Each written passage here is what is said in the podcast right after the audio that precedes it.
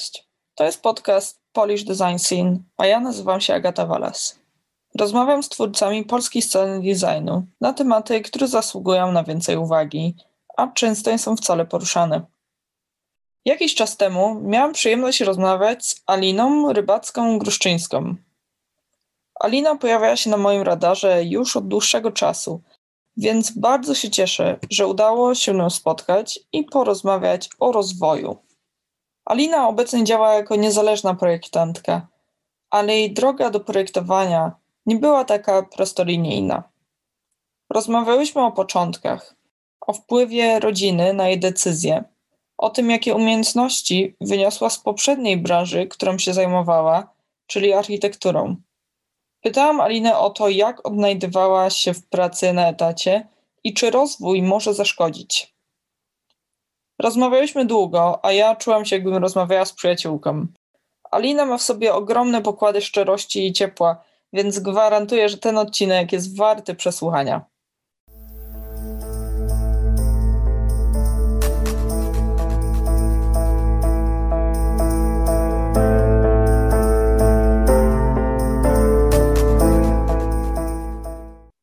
Chciałabym zacząć od takiego pytania, którego w sumie nikomu chyba jeszcze tutaj na tym podcaście nie zadałam, Jej. czyli żebyś opowiedziała kilka słów e, o sobie. Myślę, że akurat w tym odcinku trochę właśnie takiej historii twojej, jak to się stało, że teraz jesteś tutaj, gdzie jesteś i działasz, wiesz, niezależnie, będzie przydatne. Dobrze, no akurat w opowiadaniu o sobie jestem całkiem dobra, więc z tym sobie poradzę, bo w ogóle moja droga to jest taka bardzo kręta i długa i pełna takich zwrotów akcji. I zaczęło się dawno, dawno, dawno temu na studiach, bo nie wiem, pewnie większość wie, bo ja ciągle mówię o tym, że skończyłam architekturę, ale, ale jak ktoś nie wie, to właśnie skończyłam architekturę na Politechnice.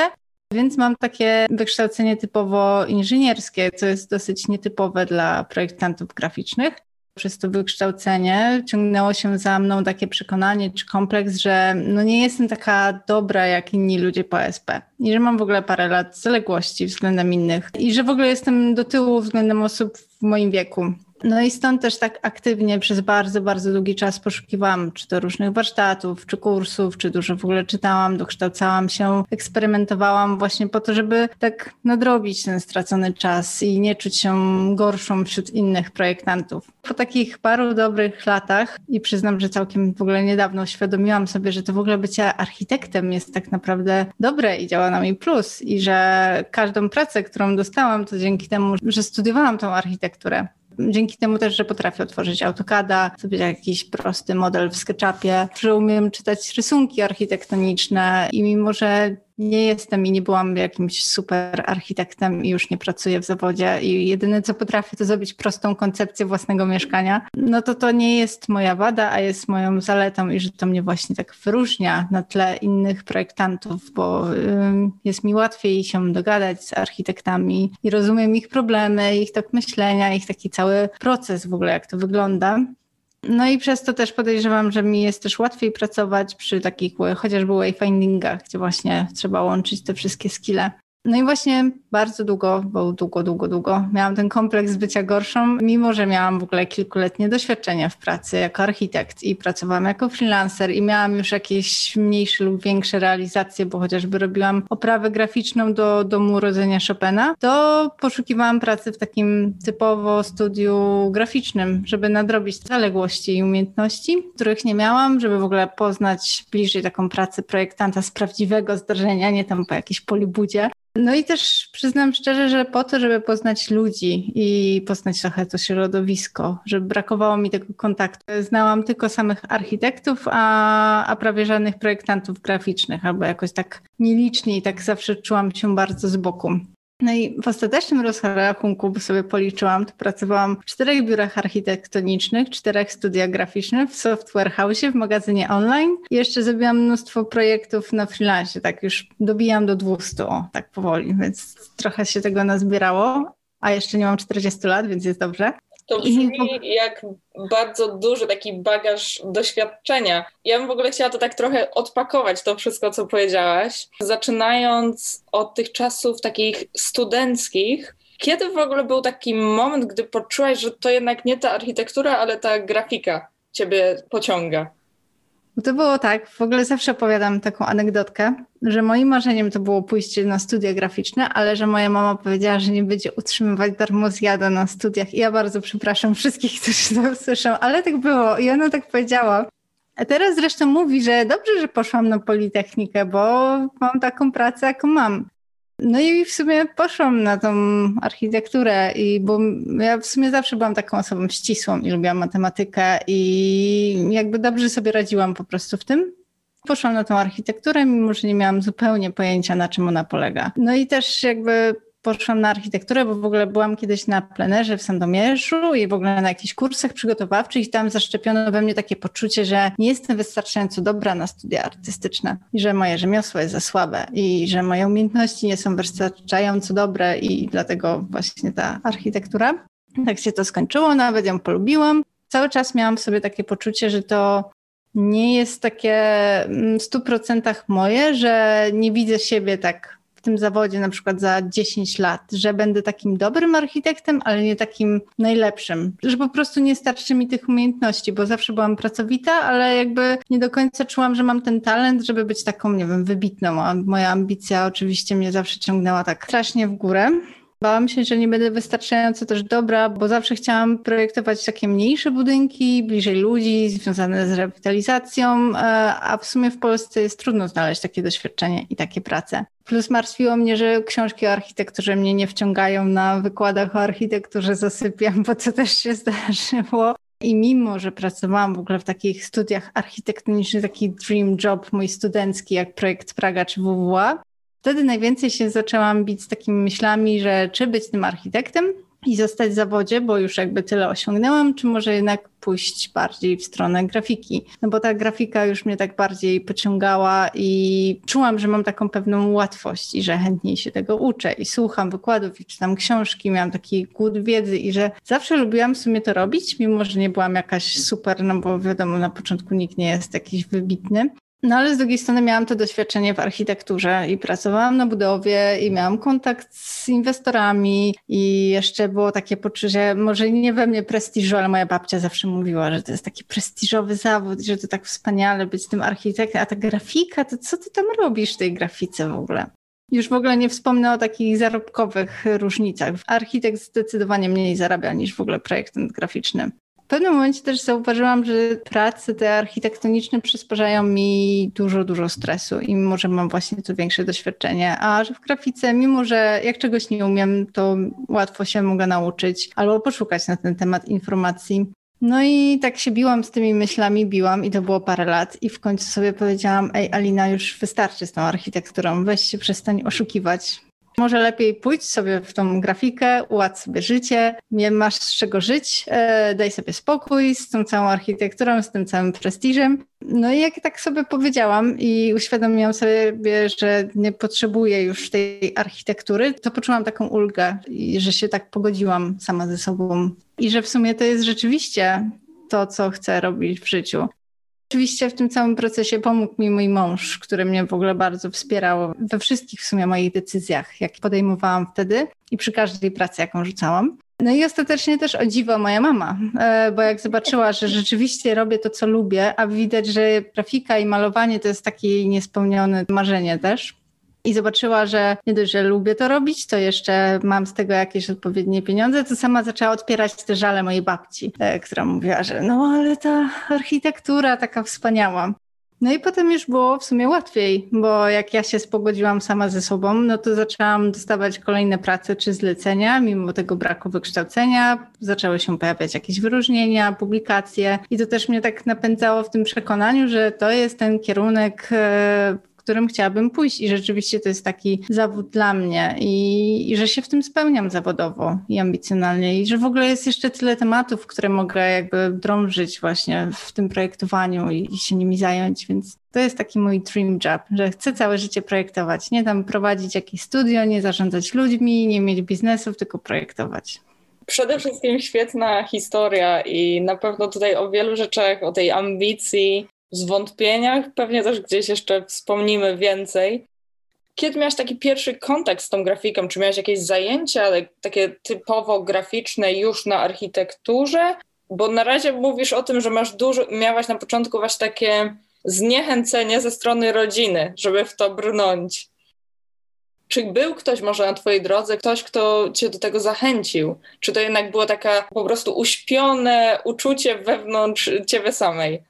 To była osoba, która najbardziej mnie zniechęcała później, czyli moja mama, bo ja pamiętam, jak byłam e, malutka, jak siedziałyśmy razem przy stole i sobie razem malowałyśmy. I ona rzeczywiście ma wielki talent malarski. W końcu znowu wróciła, w ogóle teraz po tylu latach, chyba od dwóch lat zaczęła znowu malować. I właśnie pamiętam, jak ja sobie siedziałam i sobie malowałyśmy, jakby ta sztuka i ten kontakt ze sztuką, że chodziłyśmy razem do muzeów, że przyjeżdżałyśmy chociażby tutaj do Muzeum Narodowego w Warszawie, bo ja nie jestem jakby stąd, i oglądałyśmy jakieś dzieła sztuki no to miało do mnie duży wpływ. Potem ona mnie wysłała do Pałacu Młodzieży, to chyba był Pałac Młodzieży, na jakieś kółko plastyczne i jeździłam też na plenery i brałam udział w jakichś tam wystawach, takich małych oczywiście, no ale jakby za, zawsze ta sztuka i to malowanie i rysowanie było gdzieś obok, tylko po prostu nie czułam się w tym wystarczająco może dobra, albo zawsze byłam lepsza z tej matematyki jednak. Było to w ogóle takie zabawne, że to były takie dwa różne światy.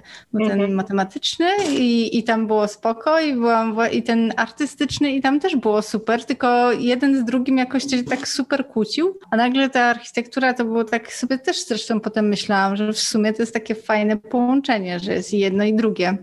Oczywiście ja... się okazało, że na studiach, że to jest ani jedno, ani drugie.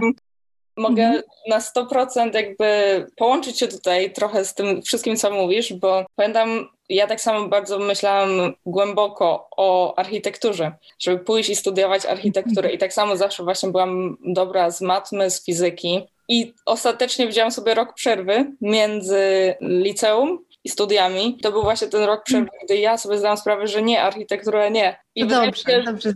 wydaje mi się, że jest bardzo dużo osób, które to też jest w ogóle trochę inny temat może, który też kiedyś byłoby warto tutaj poruszyć, ale właśnie o tym takim artystycznym podejściu na uczelni i o tym, że dużo osób jakby myśli, że ja nie jestem tak bardzo utalentowany artystycznie, żeby móc pójść studiować grafikę i się zajmować grafiką.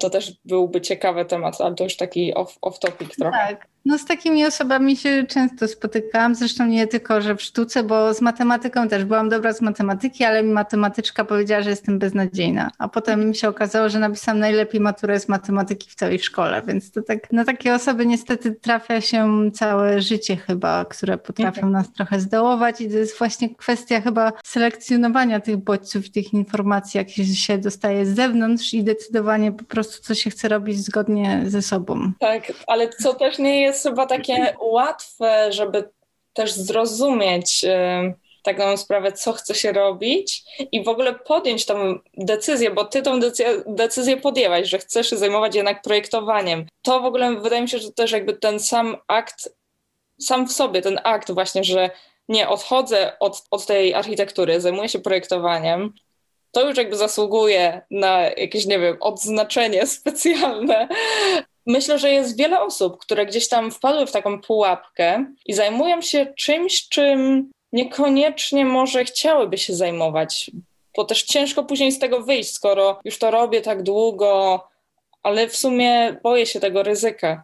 Tak, to zauważyłam, że dużo osób właśnie siedzi albo w pracach w takim toksycznym środowisku, z którego nie chce się wyrywać, bo nie wiem, albo czują żal tego czasu, albo też traktują to jako porażkę. Bo ja też kiedyś na przykład odchodziłam, myślałam, że jak odejdę z pracy, to traktowałam to jako taką porażkę, że, sobie nie poradziłam w tym do końca. A mhm. to tak nie jest. Im jest się starszym, tym jest łatwiej. Po 30 wszystko jest łatwiejsze. Tak mam wrażenie, że tak się przychodzi taki pewien luz i że, e, że człowiek dochodzi do tego, że właśnie lepiej żyć zgodnie ze sobą, bo jak się żyje zgodnie ze sobą, to jest się też lepszym dla innych.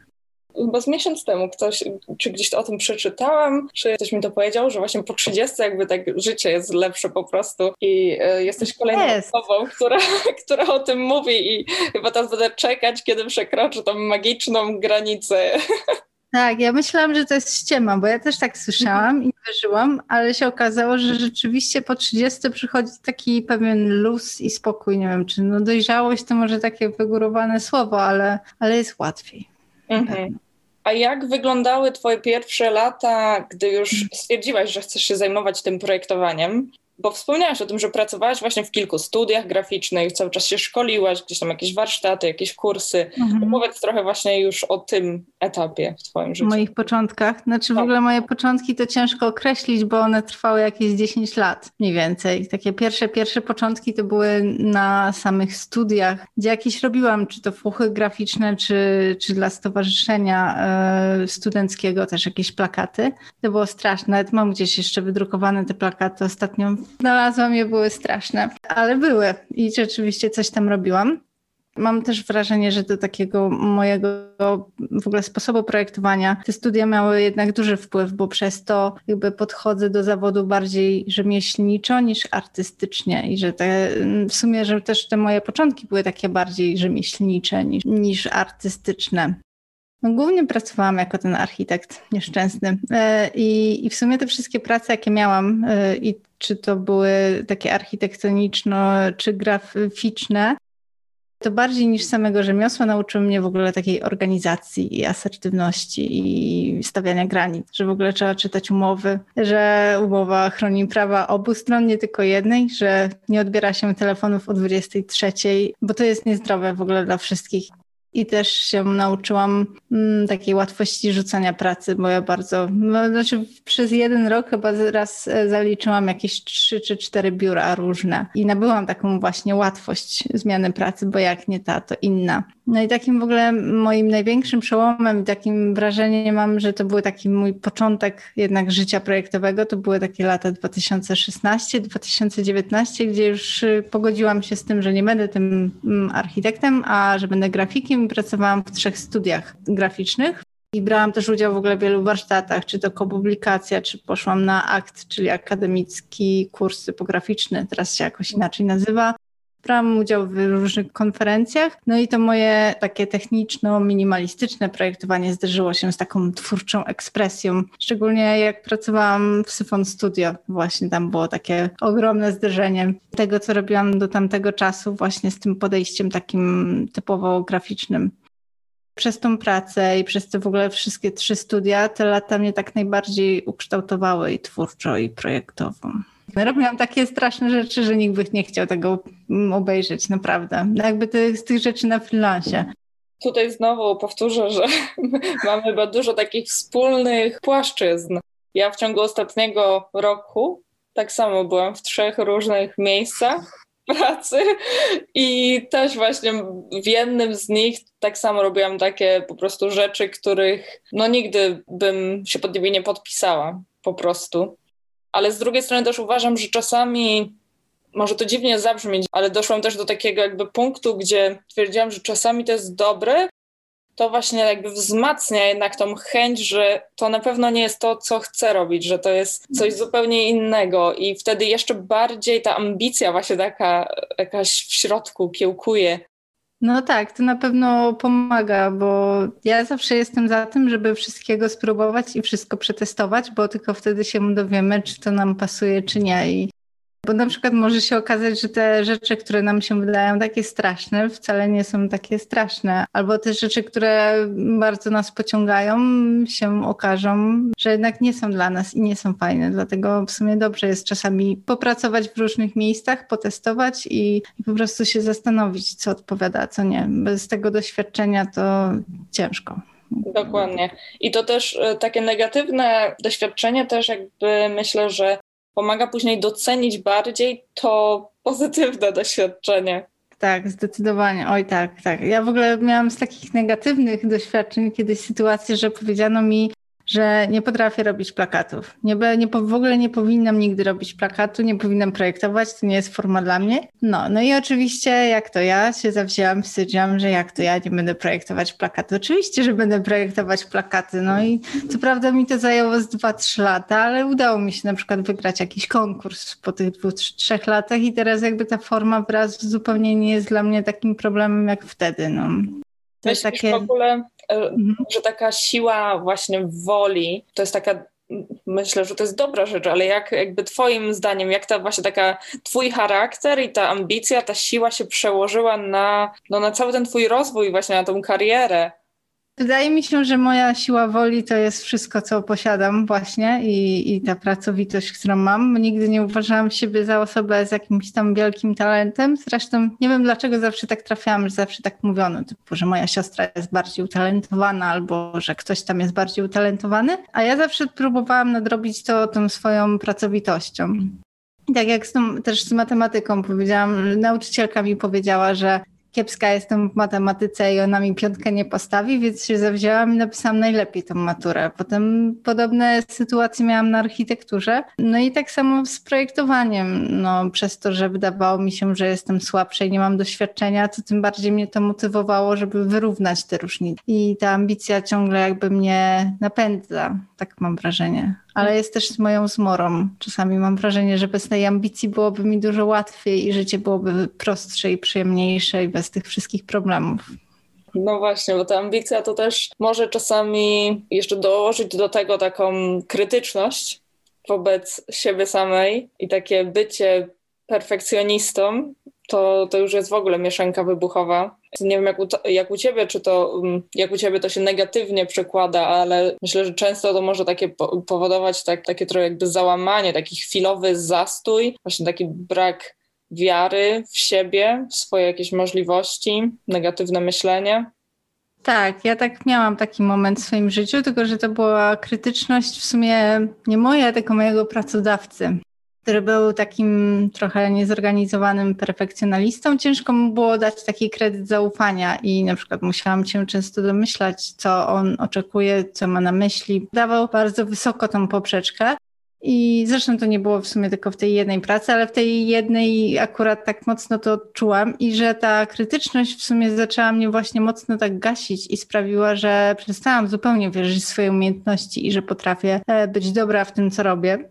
I mimo, że ta praca w ogóle dużo mi dała i pozwoliła mi się rozwinąć na początku, to w końcu mnie zdołowała, więc musiałam ją zmienić na inną, y, na taką ze środowiskiem, gdzie właśnie tej krytyczności było dużo mniej i dostałam duży kredyt zaufania i dużo takiej przestrzeni na eksperymenty i że nie musiałam się tak przejmować, czym myślą inni. I wtedy w sumie też zrozumiałam, że skoro nie chcę, żeby inni byli krytyczni tak bardzo wobec mnie, to w sumie może ja też nie powinnam być aż tak bardzo krytyczna wobec siebie i że jednak to bycie trochę łagodniejszym i bardziej wyrozumiałym dla siebie jednak pomaga w życiu.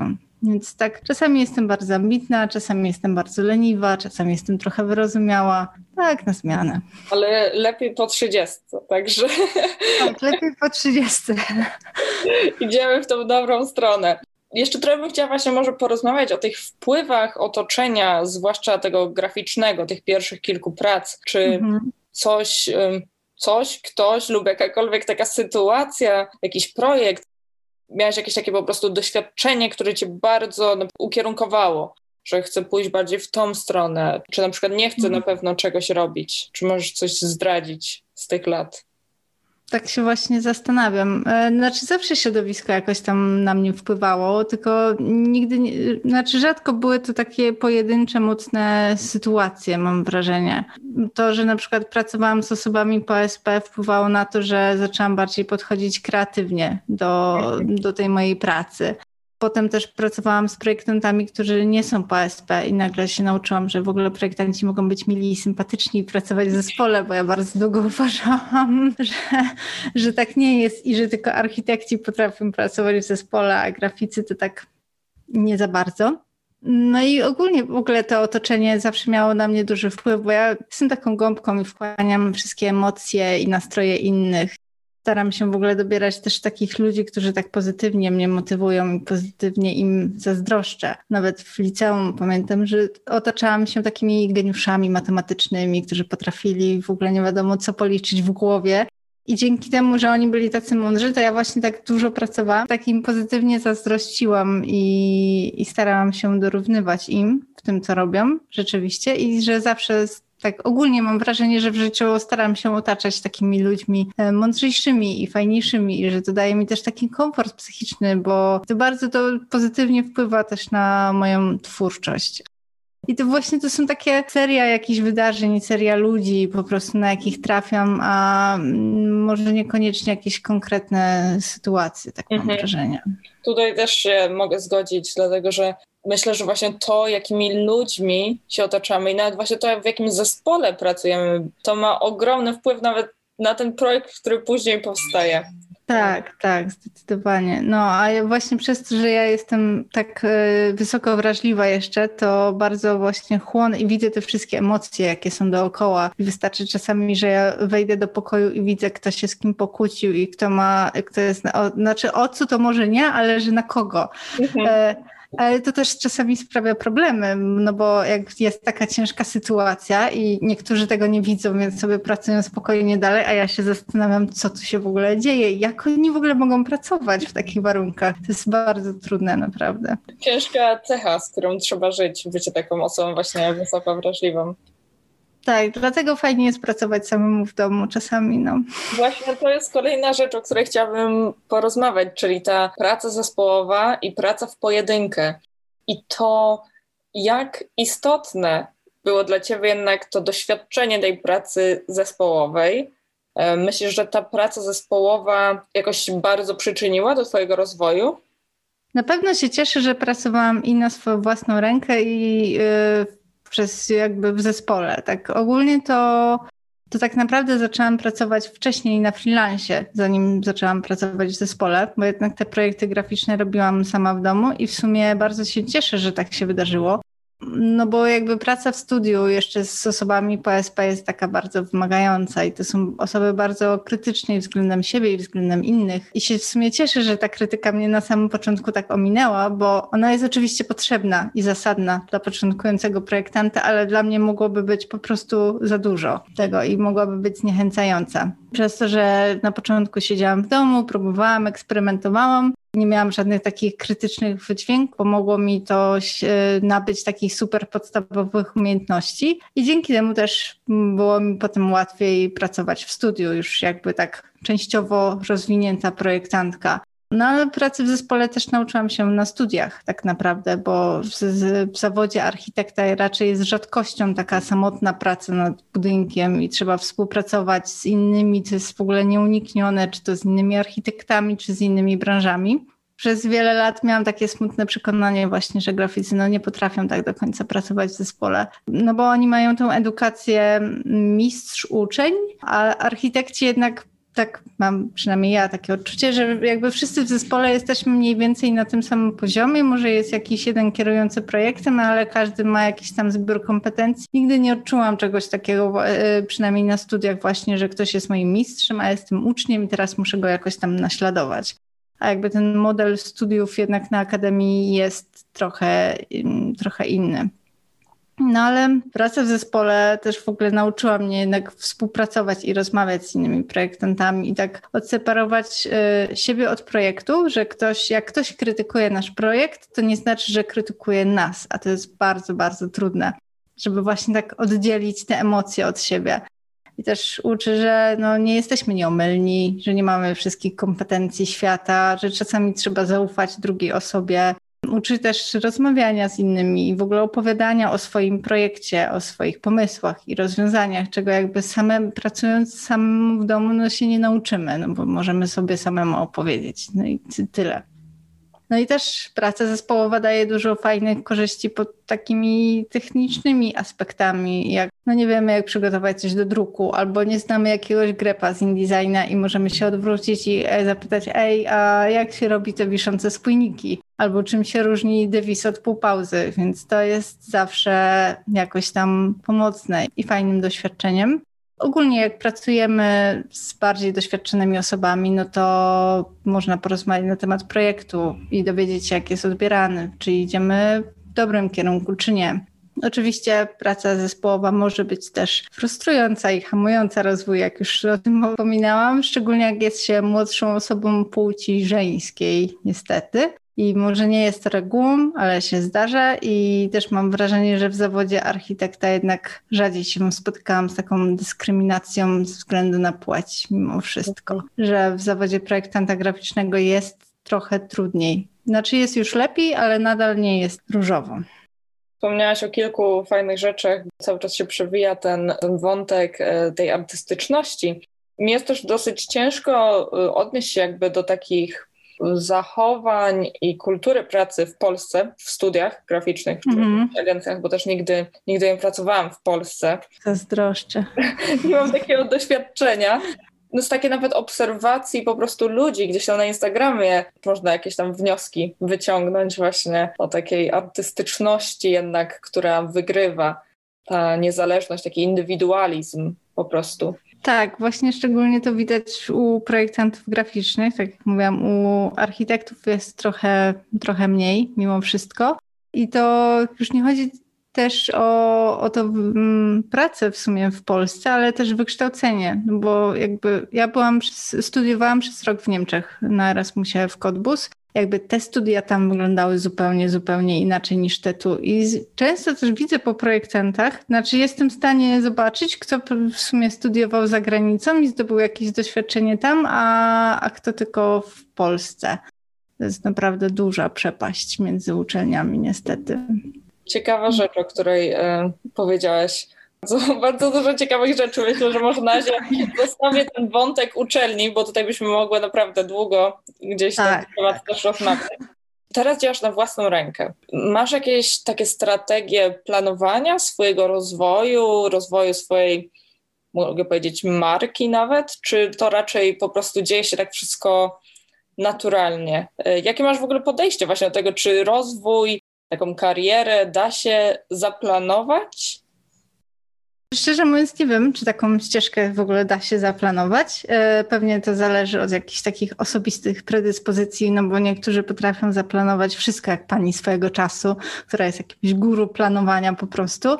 A niektórzy idą tak przez życie bardzo intuicyjnie i ja jestem raczej tą drugą stroną, że wszystko robię tak dosyć intuicyjnie i organicznie fakt, że na przykład ja mocno w ogóle planuję swój czas na najbliższy miesiąc czy dwa, albo dopóki wiem, kiedy mi się kończą zlecenia, bo jestem człowiekiem chaosem. I gdyby nie listy i planowanie, to nie wiedziałabym za co się zabrać i co ja mam zrobić. I w ogóle mam bardzo, bardzo krótką pamięć, więc kalendarze i planery to mnie ratują takich rzeczy do planowania rozwoju, to lubię na przykład spisywać sobie rzeczy, które mi wyszły w ogóle jakby tak zawodowo. I pod koniec roku robię sobie taki przegląd i wtedy widzę, jak dużo rzeczy mi się udało, jaki w ogóle postęp zrobiłam, co osiągnęłam. I to jest taki fajny, pozytywny bodziec na koniec roku do, do pracy na przyszły. I, i to właśnie też pozwala zwalczyć taki syndrom oszusta, przez to, że właśnie przez to moje wykształcenie i pewnie przez to, że jestem też kobietą, to zawsze takie mam wrażenie, że ja trochę tak oszukuję, że w sumie to wszyscy myślą, że ja potrafię projektować, ale ja tak ściemniam trochę. A jak widzę jakby tą listę, że udało mi się zrobić to, to i to, skończyć taki, taki projekt, gdzieś tam wystąpić, no to zawsze to tak działa motywująco.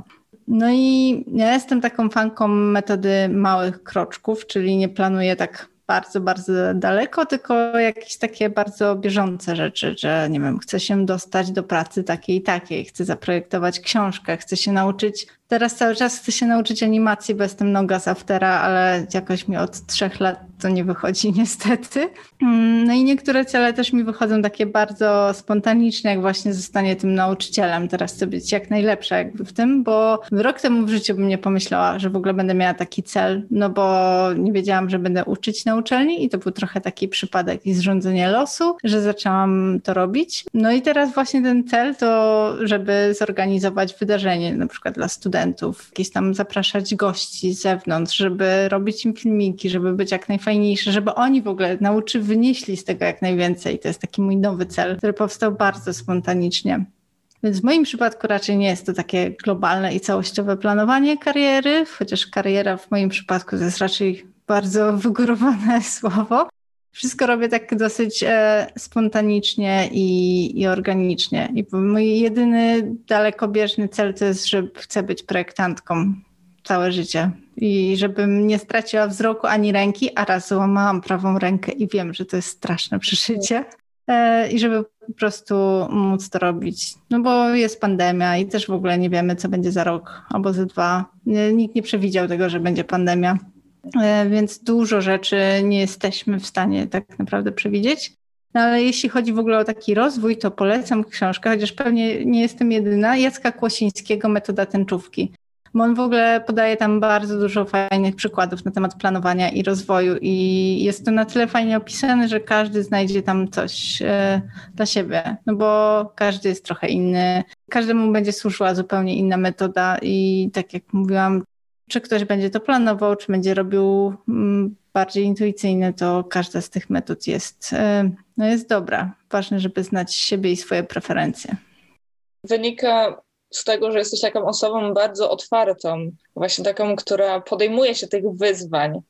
To jest taki paradoks, bo ja jestem taka otwarta, a jednocześnie się tak bardzo boję. Jestem strasznie strachliwą i lękliwą osobą, co też odziedziczyłam po mojej ukochanej babci. Dobrze, że tego nie słyszę. Ale jednocześnie właśnie lubię takie przygody, bo wszystko traktuję trochę jak przygodę. Jak mam jakiś nowy projekt, którego nie umiem, to to jest taka przygoda. Uczenie na uczelni też potraktowałam jako przygodę. No właśnie wychodzę z założenia, że jak nie spróbuję, to się nie dowiem. Trochę też taka walka sama ze sobą i takie przekraczanie swoich granic, cały czas popychanie się gdzieś do przodu. Tak, i tak miałam, mam też w życiu takim prywatnym, bo też zaczęłam biegać parę lat temu, a, a ja mam jakieś tam problemy zdrowotne i z biodrem, i z kolanem. I teoretycznie zawsze mówili, że nie powinnam biegać, to jak ktoś mi powiedział oczywiście, że nie powinnam biegać, to zaczęłam biegać. I tak jak miałam pałę z biegania, tak nagle w ogóle przebiegłam półmaraton. Udało mi się po prostu jakimś... I to całkiem niezłym czasie, szybciej niż niektórzy faceci, więc rzeczywiście tak lubię wyzwania i takie bodźce różne, takie, że ktoś mi powie, że nie mogę. To wtedy się... To ja ci pokażę. Tak, tak. Ale myślę, że to jest to jest taka w ogóle fajna cecha życiowa, ale też to jest fajna cecha osób, które zajmują się projektowaniem, żeby właśnie nie zamykać się w jakimś tam pudełku, które sobie czasami mm. sami, sami tworzymy, tylko właśnie próbować nowych rzeczy, bo ja też wodzę z takiego właśnie punktu, że dobrze doświadczyć jak najwięcej, bo każde doświadczenie nas gdzieś tam wzbogaca. I po prostu pewne rzeczy odrzucamy, inne gdzieś tam zostawiamy, ale one gdzieś tam nas później formują. Tak, tak, też mam takie podejście właśnie, że, że dzięki temu, że ja tak próbuję i nawet, że się wkręciłam w to bieganie, po tym bieganiu to byłam też lepszą projektantką, bo tam doświadczyłam takich emocji, na przykład właśnie w czasie tego pierwszego półmaratonu, jak zaczęłam biec w tym tłumie i po prostu się prawie rozp no, rozpłakałam się, nie oszukujmy się, ze szczęścia.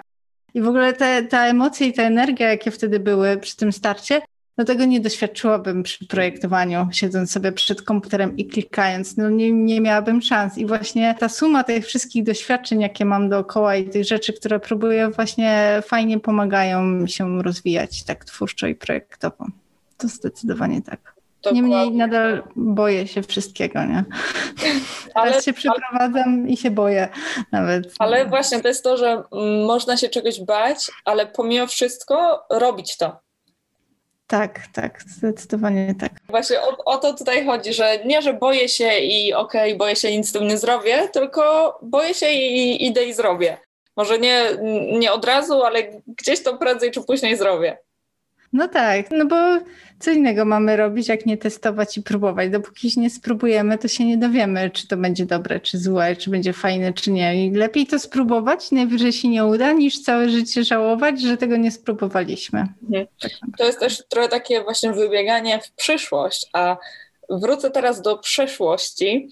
I w sumie to jest też coś, o czym wspomniałaś chyba na początku w tej rozmowie, że masz gdzieś jakieś swoje prace, które zrobiłaś chyba jeszcze na studiach, jakieś plakaty czy, czy coś mm. w tym mhm. stylu. Jak właśnie takie patrzenie na swoje prace, które, które wykonałaś gdzieś jakiś czas temu, jak do nich podchodzisz teraz? Większość chyba projektantów myślę, że ma takie podejście, że patrzy na swoje projekty i myśli, o, mógłbym to zrobić 10 razy lepiej.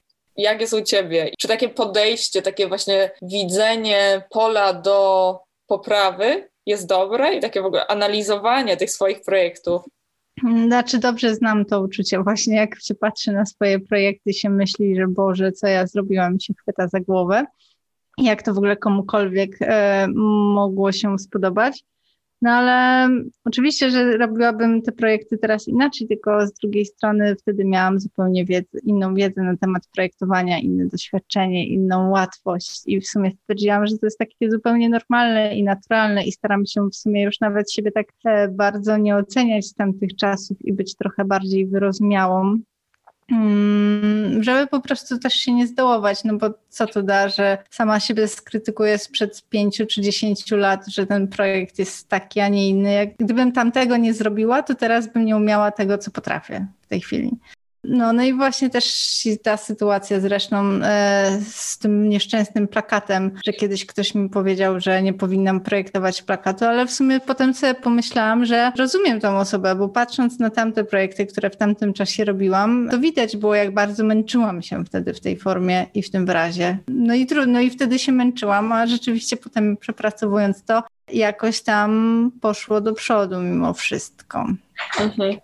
Czasami żyję w myśl zasady najpierw sobie, potem myślę, bo ja ogólnie mhm. dużo myślę i jak ja zacznę myśleć, to ostatecznie tego nie zrobię, a jak ja coś spróbuję bez właśnie zastanawiania się, to jest duża szansa, że coś tam jednak tak, z tak. tego.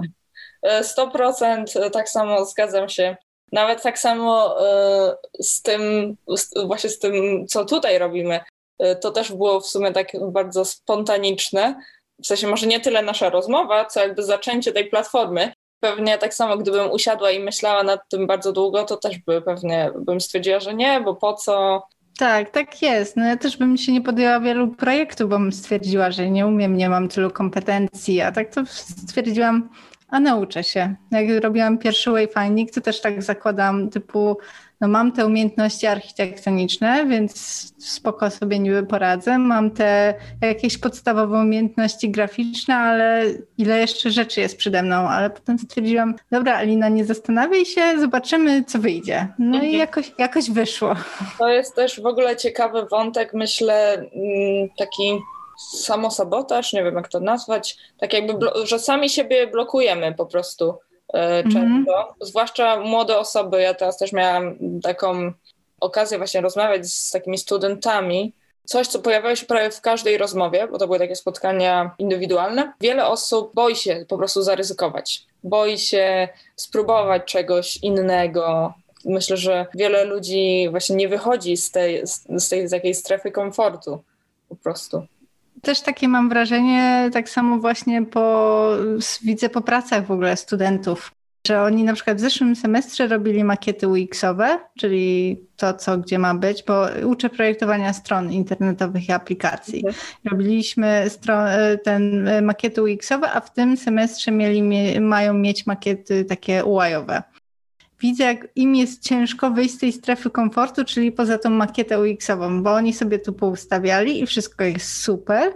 Jakby to wszystko działa, wszystko funkcjonuje, wszystko ma ręce i nogi. No ale teraz się właśnie uczymy trochę, znaczy ja ich tak próbuję w nich wpoić, żeby wyjść poza trochę tą makietę UX-ową, trochę popróbować, potestować, po, pooglądać w ogóle różne rozwiązania, jakie funkcjonują, właśnie po to, żeby wzbogacić ich projekt. I widzę, jak im to strasznie ciężko idzie. Oni bardzo, w ogóle mam super fantastyczną grupę i oni bardzo się starają, ale, no ale widać, że się jednak stresują i, i boją trochę po prostu. Ja zresztą sama pewnie też taka byłam, też się bałam. Tylko ja jestem ryzykantka. Pamiętam, jak w liceum w sumie y, zaaplikowałam na jakiś dziwny program wyjazdowy, taki jakiś naukowy, żeby objechać miasta w Niemczech, żeby poznać. I nikt tego nie zrobił, a ja na ostatnią chwilę wysłałam faks i mimo, że nie wiedziałam, co ja robię i w ogóle co ja uzupełniam, gdzie ja pojadę, to wysłałam i się udało. Tak mhm. coś, coś w tym było, tego ryzykanstwa u mnie trochę wcześniej. Ja myślę, że to jest y, po raz kolejny, to jest taka fajna cecha też projektowa, e, bo te najfajniejsze rzeczy to są często właśnie te rzeczy niezaplanowane. To jest po prostu jakaś kwestia przypadku, nawet jakiś projekt, nagle jakieś rozwiązanie. To nie jest, że to jest siedzę i teraz ono musi wyjść, tylko po prostu to jest ten przypadek właśnie i dopuszczanie po prostu takich momentów do siebie, to jest właśnie ta kwintesencja takiego projektowania trochę.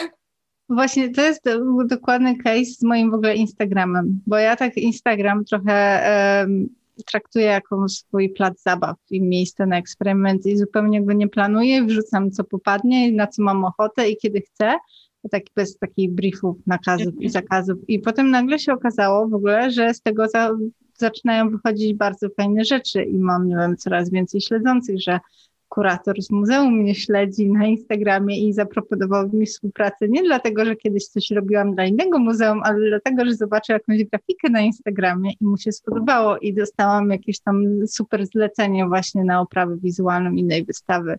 Więc fajnie sobie dać taką przestrzeń właśnie na fantazję i na zabawę, mhm. bo, bo to się okazuje, że to procentuje potem całkiem nieźle.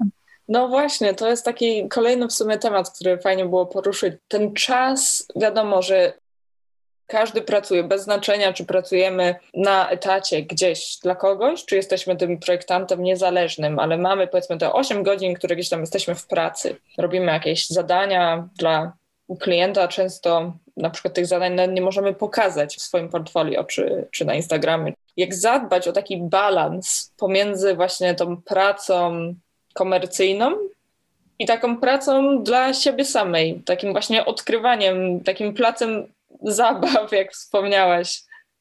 Znaczy, to jest fakt, że ciężko jest to osiągnąć pracując u kogoś, bo rzeczywiście jak pracowałam w innych studiach graficznych, to było mi ciężko znaleźć czas już tak do końca na swoje projekty, a jak znajdowałam, to byłam strasznie wymęczona i przypłaciłam wieloma migrenami.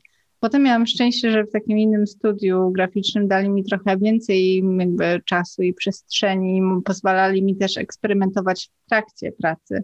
To w ogóle było super, że mogłam w czasie pracy robić jakieś konkursy, tylko po to, żeby je zrobić i tylko po to, żeby się dokształcić.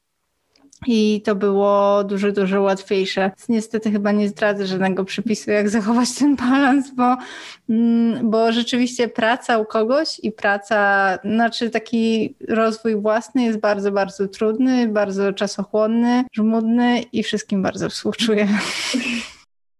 Ale ogólnie uważasz, że warto rozwijać się trochę też indywidualnie znaczy, ja uważam, że zawsze warto w ogóle u kogoś pracować, bo wtedy też się poznaje te struktury, poznaje się na czym polega w ogóle praca y, projektanta, jak wygląda praca zespołowa, jak w ogóle wygląda prowadzenie biura i jakieś większe projekty. A jednocześnie fajnie jest też postawić trochę na swoje i, i skupić się na własnym rozwoju i znaleźć tę przestrzeń. Nawet może czasami warto porozmawiać z pracodawcą, no bo właśnie ja w tym jednym studiu miałam to szczęście, że on mi pozwolił przeznaczyć jakiś czas właśnie na taki rozwój siebie, bo, bo stwierdzili, że skoro ja będę rozwijać siebie, to tak naprawdę będę rozwijać też umiejętności studia, bo jestem częścią studia. To jest kwestia, na jakich ludzi trafimy po prostu. To może też jeszcze trochę właśnie o to zahaczę i ja zauważyłam, że przynajmniej tutaj w Londynie to jest bardzo popularne. Staje się to, że właśnie agencje i studia e, robią tak, że na przykład albo co drugi piątek dają ludziom wolne, albo właśnie gdzieś tam ten piątek kończą szybciej. No i ogólnie wiadomo, każdy będzie robił, przeznaczył ten czas na to, na co chce, ale jakby założenie tego jest takie, żeby właśnie zrobić coś takiego kreatywnego dla siebie. E, mhm. nauczyć się innego programu może, czy mm, pomalować, czy pójść do muzeum. I myślę, że to też jest właśnie takie ciekawe w sumie podejście. Może też ktoś, kto prowadzi studio w Polsce, podłapie to i zacznie implementować. Tak, ale to też jest kwestia oprócz nastawienia pracodawców, to nastawienia pracowników, bo ja tak próbowałam też aktywizować trochę inne osoby, bo było to 36 Days of Type. Ja wtedy pamiętam w tamtym studiu pierwszy raz wzięłam w tym udział i próbowałam też zaktywizować e, moich innych kolegów i koleżanki, żeby na przykład codziennie robił ktoś inny literkę albo no nie wiem, żeby chociaż nawet próbowali. Nie dało się, było mhm. ciężko, więc to też ale... jest e, tak. duże nastawienie. No właśnie, to już jest z powrotem ten temat zespołu. Nie wiem, czy to powiedziałam wcześniej, ale myślę, że właśnie sama też przeszłam teraz przez różne zespoły w ciągu tego ostatniego roku i ogólnie myślę, że praca w zespole jest fajna, jeśli ma się dobry zespół.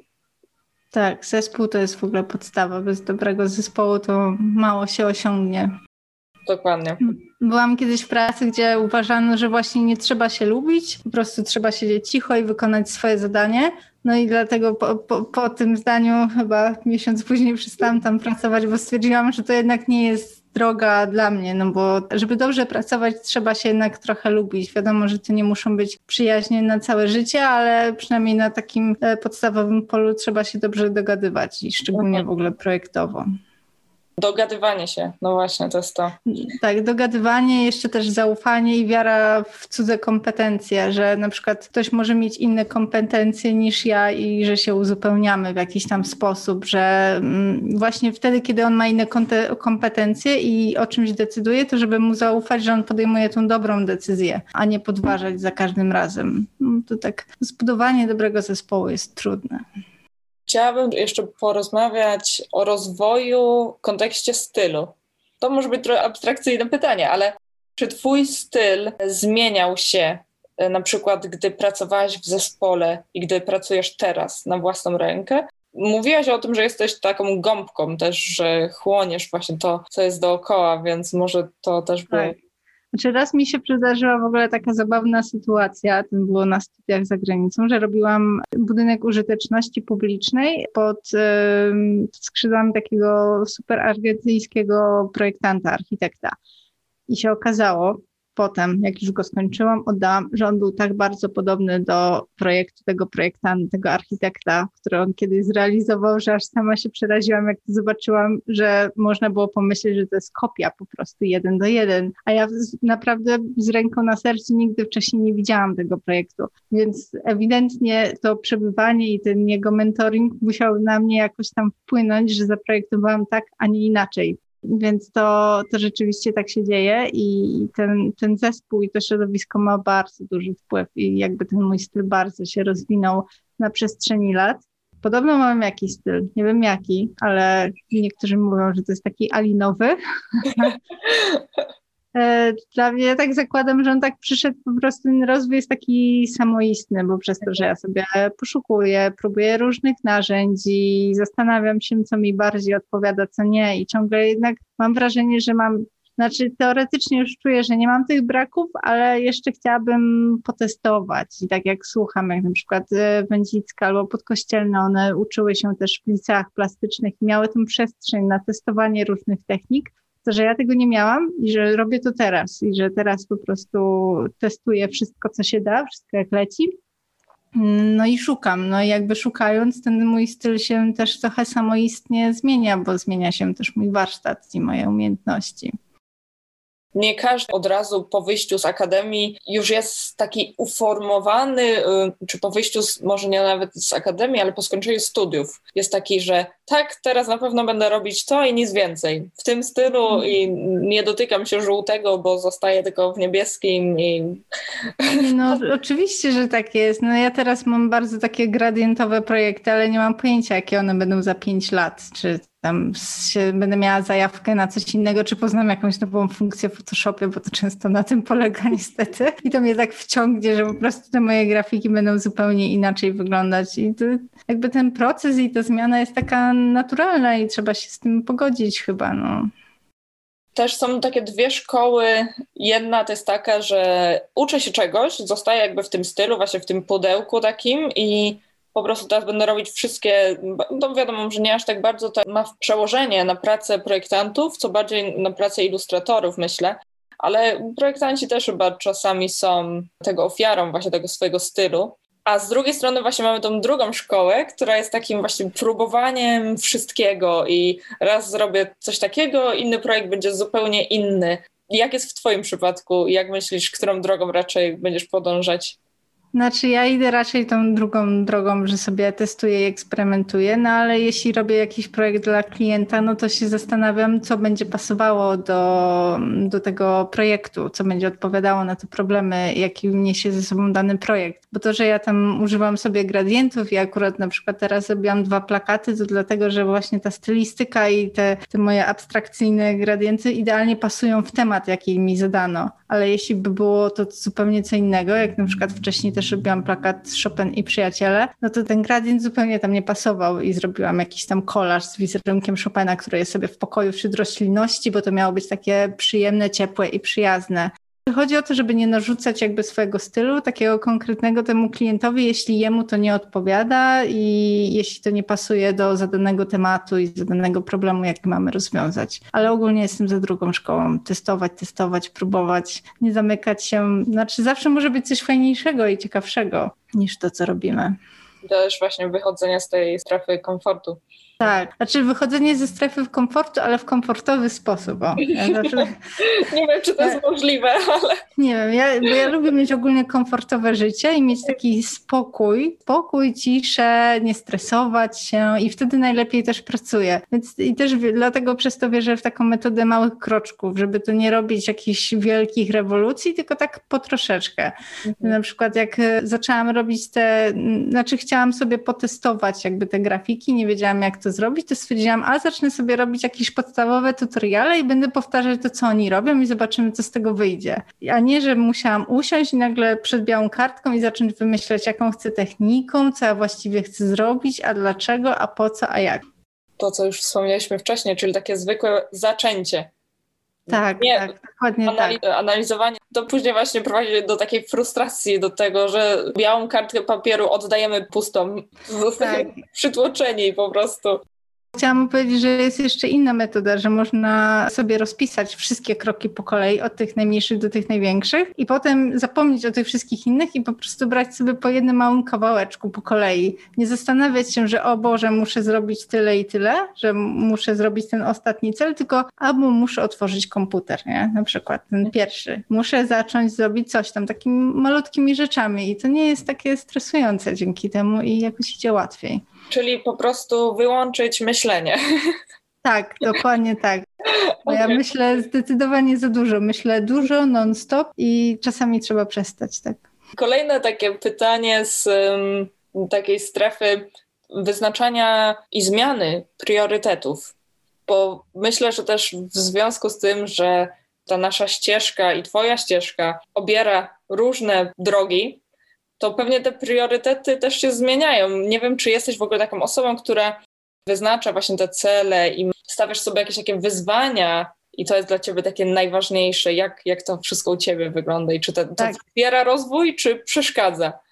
E, znaczy ogólnie to teraz e, stoję przed wyzwaniem przeprowadzki, skończenia trzech projektów, zorganizowania wydarzenia na Akademii, prowadzenie zajęć jednocześnie, żeby temu E, sprostać, podołać, nie zwariować i się wyspać. Więc tak. E, a wcześniej na przykład jakby ktoś mi powiedział, że ja będę coś organizować, to bym się zaczęła zupełnie śmiać więc, i popłakałabym się ze śmiechu. Więc w ogóle wydaje mi się, że kiedyś moim takim priorytetem była praca, po prostu praca, że trzeba pracować, bo był zawsze w mojej rodzinie dawniej pielęgnowany taki etos pracy, że po co być szczęśliwym, ważne, żeby być pracowitym. I przez to moim priorytetem było, żeby mieć zawsze dużo pracy, fajne jakieś prestiżowe projekty i że tę pracę w ogóle powinnam przekładać ponad wszystko, że ona jest ważniejsza, a życie jest potem. No i teraz moim priorytetem jest nie to, że mam jakiś cel jaki projektowy, tylko żeby mieć taki komfort w życiu i w projektowaniu i to jest takim moim priorytetem, żeby mieć fajnych klientów, z którymi dobrze się dogaduję i żeby robić fajne projekty, ale nie za wszelką cenę i żeby w ogóle być zadowolonym z tego, co się robi i żeby ta druga strona też była zadowolona z tego, co robię, bo to zawsze jest ważne, żeby każdy jakby był usatysfakcjonowany, bo jeśli ja nie będę zadowolona, a klient będzie zadowolony, to nadal to nie będzie dobry projekt. No i też bardziej w tej chwili priorytetyzuję takie relacje międzyludzkie. One są dla mnie dosyć dużo ważniejsze. Ten proces, jaki jest w czasie projektu i rozmowa, to się zmieniło zdecydowanie na przestrzeni lat. No ale z takich bardziej prozaicznych, no to kiedyś moim marzeniem była praca w studiu architektonicznym i robiłam wszystko, żeby tam się dostać. Potem graficznym, potem, żeby, nie wiem, zdobyć jakieś wyróżnienie w Polish Graphic Design Award. No i teraz właśnie już nie mam takich konkretnych wyzwań. Po prostu chcę być dobra w tym, co robię i jednocześnie być dobra dla innych i żeby mój mąż nie miał mnie dosyć. Wiesz co, mogłabym to podsumować też w takim jednym zdaniu, że myślę, że jak jesteśmy młodsi, to właśnie skupiamy się bardziej na takich rzeczach namacalnych, na rzeczach właśnie. Im starsi jesteśmy, przez to, że już możemy odhaczyć, pracowałam w jakimś tam biurze, zrobiłam projekt dla takiego klienta i skupiamy się właśnie na takich kwestiach bardziej ludzkich, nie, nie wiem jak je nazwać, takich... E, tak, bo, bo jest życie poza projektowaniem jeszcze. Takie inne, normalne, są takie problemy życia codziennego. Jakoś świat się toczy bez tego projektowania i to też jest ważne, no bo co, jak wiem, że to tak patetycznie może zabrzmieć, ale jak będziemy na łożu śmierci, no to nie będziemy myśleć, a ile projektów zrobiłem, ile przepracowałem, tylko raczej się skupimy na tych takich relacjach międzyludzkich i najbliższych i czy się miało jak fajne, przyjemne życie i czy się było szczęśliwym, czy nieszczęśliwym. No.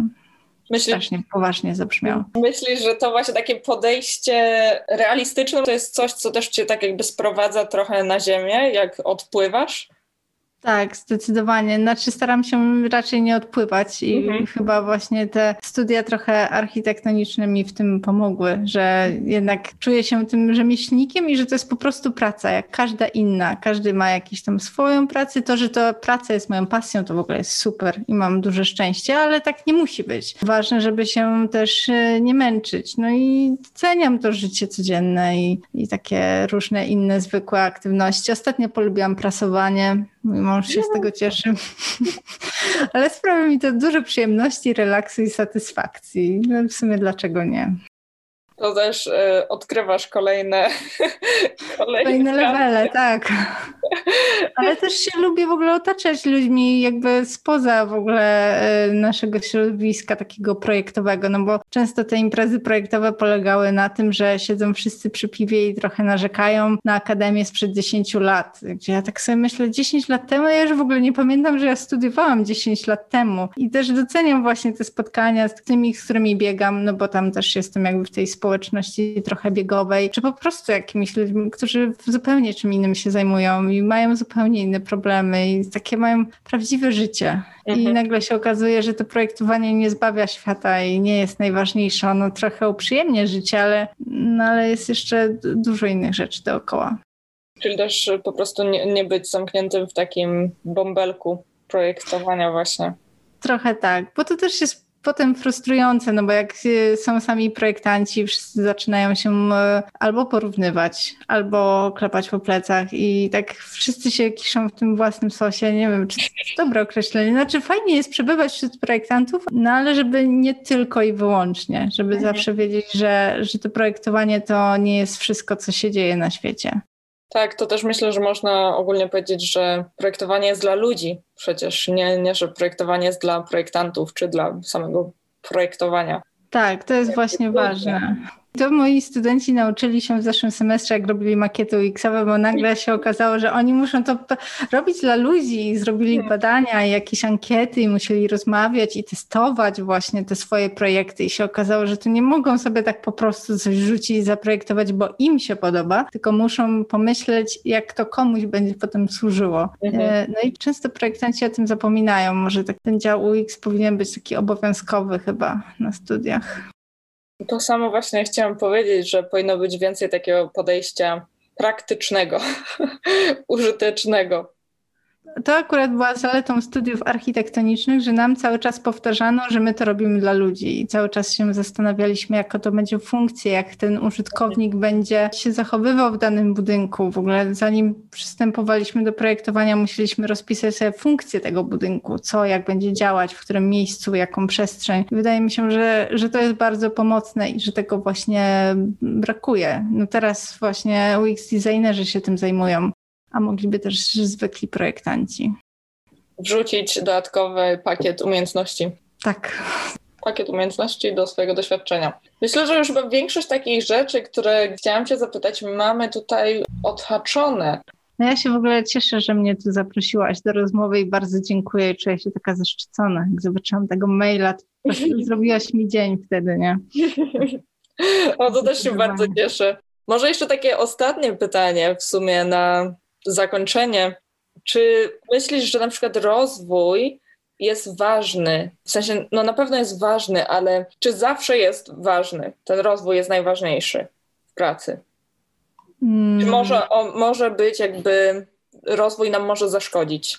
Znaczy rozwój według mnie zazwyczaj jest ważny, ale wiadomo, że nie zawsze go możemy osiągnąć, bo nie każdy projekt przyniesie nam jakieś y, zmiany, jakiś rewolucyjny rozwój. Im jesteśmy starsi, tym rozwój jest powolniejszy i mniej widoczny. Tak mam wrażenie, że te przeskoki są mniej widoczne. To też mogę porównać z bieganiem, bo na przykład jak się zaczyna biegać, to przez pierwsze pół roku te postępy są ogromne. Nagle zamiast godzinę 10 kilometrów biegnie się 50 minut 10 kilometrów, ale później im dłużej się biega, tym te przeskoki, ten rozwój jest coraz mniej widoczny i coraz bardziej frustrujący czasami nawet też. Mhm. I trzeba z tym uważać i, i też być trochę łagodnym dla siebie, że no fajnie jak się rozwijamy, ale nie zawsze jesteśmy w stanie to osiągnąć i, i to zrobić. No i też ten rozwój, który jest na początku czasami taki szybki, jest y, trochę zdradliwy. Też w tym bieganiu na początku, jak zaczęłam robić duże postępy i coraz szybciej biegać, to sobie myślałam, no to jak teraz pobiegłam 10 minut szybciej, to na kolejny bieg powinnam jeszcze szybciej, a to się okazuje, że to już jest na przykład poza moim zasięgiem takim fizycznym i też trzeba na to uważać, żeby nie popaść w te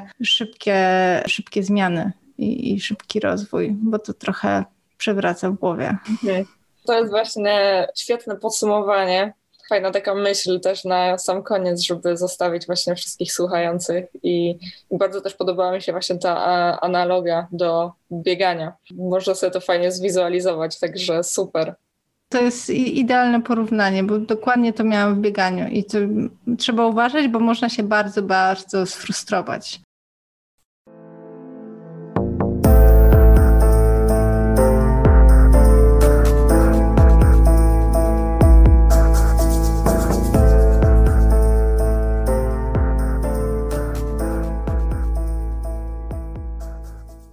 Gościem tego odcinka była Alina Rybacka-Gruszczyńska. W opisie tego odcinka, jak zwykle, znajdziecie linki, pod którymi będziecie mogli znaleźć Alinę w sieci i zobaczyć, czym dokładnie się zajmuje. Do usłyszenia w kolejnym odcinku.